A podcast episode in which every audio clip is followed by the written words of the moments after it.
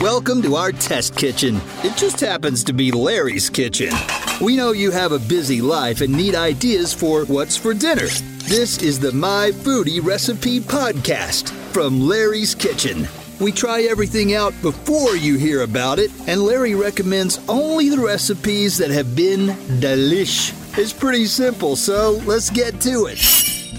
Welcome to my foodie recipe from Larry's Kitchen, where we are now. And each week we try to give you a really delicious, healthy recipe you can fix at home quickly and that your family will love. The basic idea is to give you choices and different ideas. First, what's the difference between a quiche and frittata? One word, crust. Quiche has it, frittatas don't. However, my take is kind of a combo of the quiche and frittata, the Q frittata, I call it. So that's what we're working on today. And mine's nice and fluffy too. I think you're going to like this.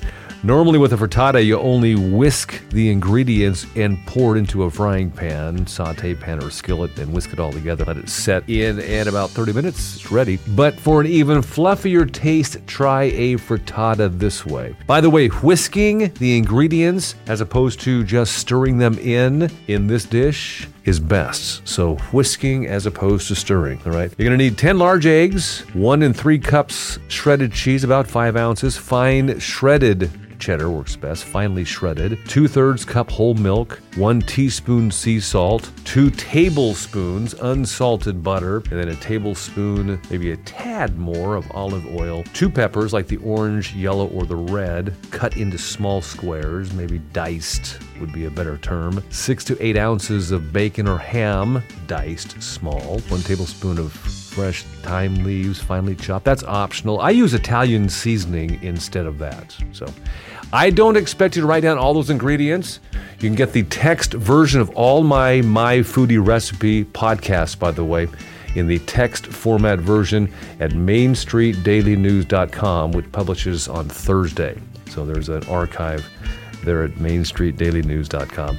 All right, now the cooking steps to follow here. I've got the broiler on high. So do that. And then arrange a rack in the middle.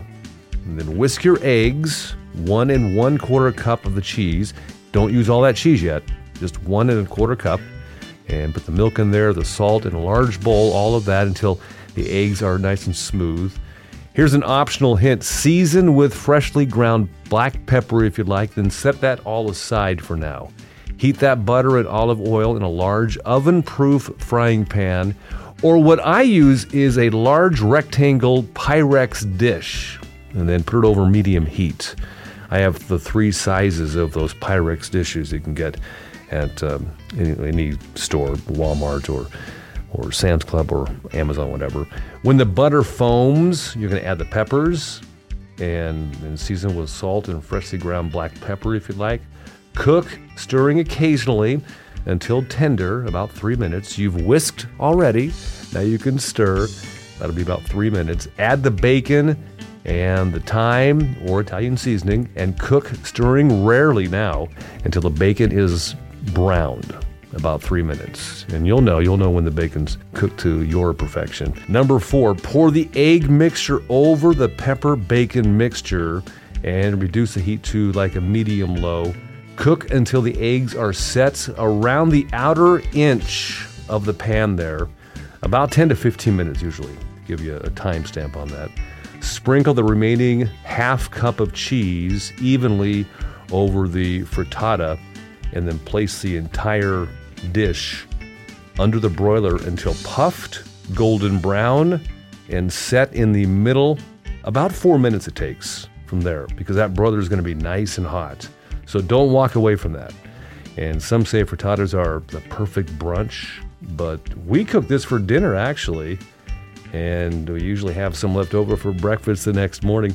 If you dare, sprinkle on some Frank's Red Hot Sauce and enjoy. Fluffy Q frittata. And that is my foodie podcast. Thank you for visiting. Every Wednesday, we launch a new podcast episode and a new recipe idea. If you wish to send ideas, shoot me an email, larry at imcountryradio.com. And don't forget to listen to my foodie recipe in the 11 a.m. hour each Wednesday on 106.9 IM Country or listen to the podcast on all the podcast platforms, including imcountryradio.com and iTunes. And again, the text version of all this at mainstreetdailynews.com. And, thank you for listening to 106.9 IM Country anytime on radio or our free app.